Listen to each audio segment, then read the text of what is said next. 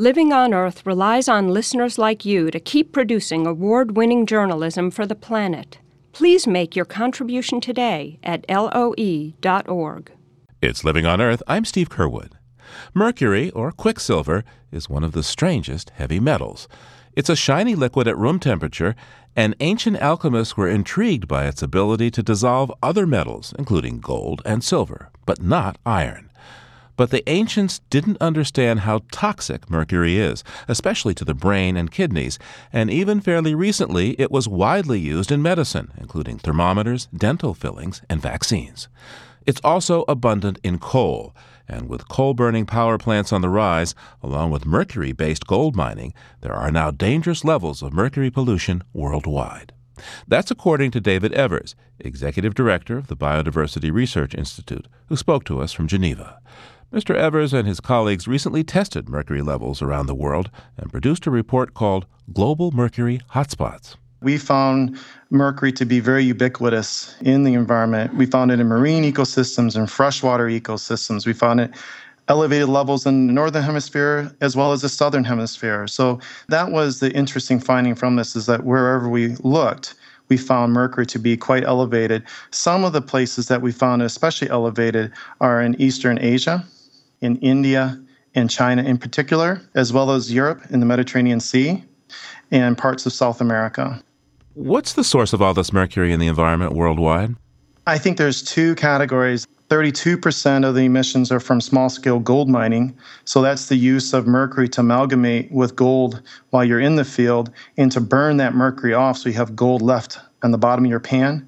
That burning of that mercury and release into the air by 20 or more million people is what's really adding to that mercury emissions uh, into the global pool. And the second piece is the coal fired power plants. So the burning of coal, in some ways, you're burning in an instant potentially thousands of years of mercury that's been deposited in that piece of coal by nature. So those are the two sources of mercury that are probably most problematic at a global level. In the U.S., of course, there are not a whole lot of people practicing small scale uh, gold mining. So, is it safe to say that most of our exposure here in the U.S. Is, to mercury is coming from fish? And could you please then explain that mechanism of exposure? Sure. The exposure for an average person in the U.S. is primarily through uh, methylmercury in fish. It's the, the larger organisms that live long, that are on the top of that food web, that are most problematic. and a lot of times you'll see in the newspaper or wherever, you'll hear about tuna and swordfish. And it's very true. Those are species that are long lived and um, are on top of that food web that carry enough methylmercury in their bodies And if we eat them regularly, then that can increase the mercury levels in our own bodies to troublesome levels. So, if someone's concerned about uh, fish that has mercury in it, what should one do? Uh, is there a difference between wild caught and farm raised? A difference between the ocean and freshwater? First of all, fish is a very good resource for us to use, and we have to be smart about our choices and our picks. Generally, farm raised fish are lower mercury than wild fish. And some fish have higher mercury levels in their bodies, but they may have very good omega 3 fatty acid levels in their body. So it, sometimes there could be trade offs in choosing which fish you want. If you want to eat fish low in mercury and high in omega 3, salmon and um, herring are very good for you. And what about freshwater versus the ocean? Both sort of ecosystems, marine and freshwater, have the ability to methylate mercury and get up in the food web where it can cause some, some harm to us. And if we look at species of fish that we commonly eat in the Great Lakes region, for example, such as pike or walleye or bass, those are fish species that can commonly get over one part per million, which is which is fairly high. You look closely at 14 different countries for mercury exposure.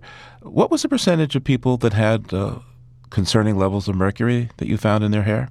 In those 14 countries that we examined, we found that uh, 84% of the mercury in uh, fish were over our threshold level that we used of uh, 0.22 parts per million. That's equivalent to one six ounce fish meal per month.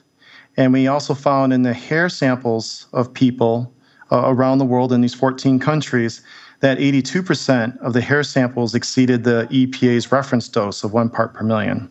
Now, last year in 2012, uh, that is, the U.S. Uh, EPA promulgated the mercury and air toxic standards, which will remove 90% of mercury from coal fired power plants in the U.S. Uh, over the next couple of years. So we're making good progress in this country, but China and India is pretty busy with coal fired power plants. How freely does mercury travel around the world, and what kind of emissions of mercury are we headed for if these uh, new power plants in Asia continue to grow? The U.S. has really pulled together, I think, a very good rule, and I think that will uh, be successful in removing 90% or more of mercury from the emissions from coal fired power plants. And I think that can be done quite quickly. Probably a bigger looming problem is the mercury that's getting up into the upper atmosphere, into that global pool. And some of the key sources for that mercury in the global pool are China and India and coal fired power plants. And so once that mercury is up into that global pool, it does move over across the northern hemisphere in North America and it does deposit in North America. How much that will impact the US and Canada is still something that a lot of modelers are looking at and a lot of people are trying to better understand. But I'll mention that a, a study that I had in the Great Lakes, we found that there was an uptick in the last decade of mercury in different species of fish and birds and other organisms. So I think it is something that we need to keep in our mind that even though we do clean up our backyard, there is more work to be done. David Evers is Executive Director of the Biodiversity Research Institute. Thanks so much for speaking to us from Geneva. You betcha, Steve. Thanks for having on show. Thank you.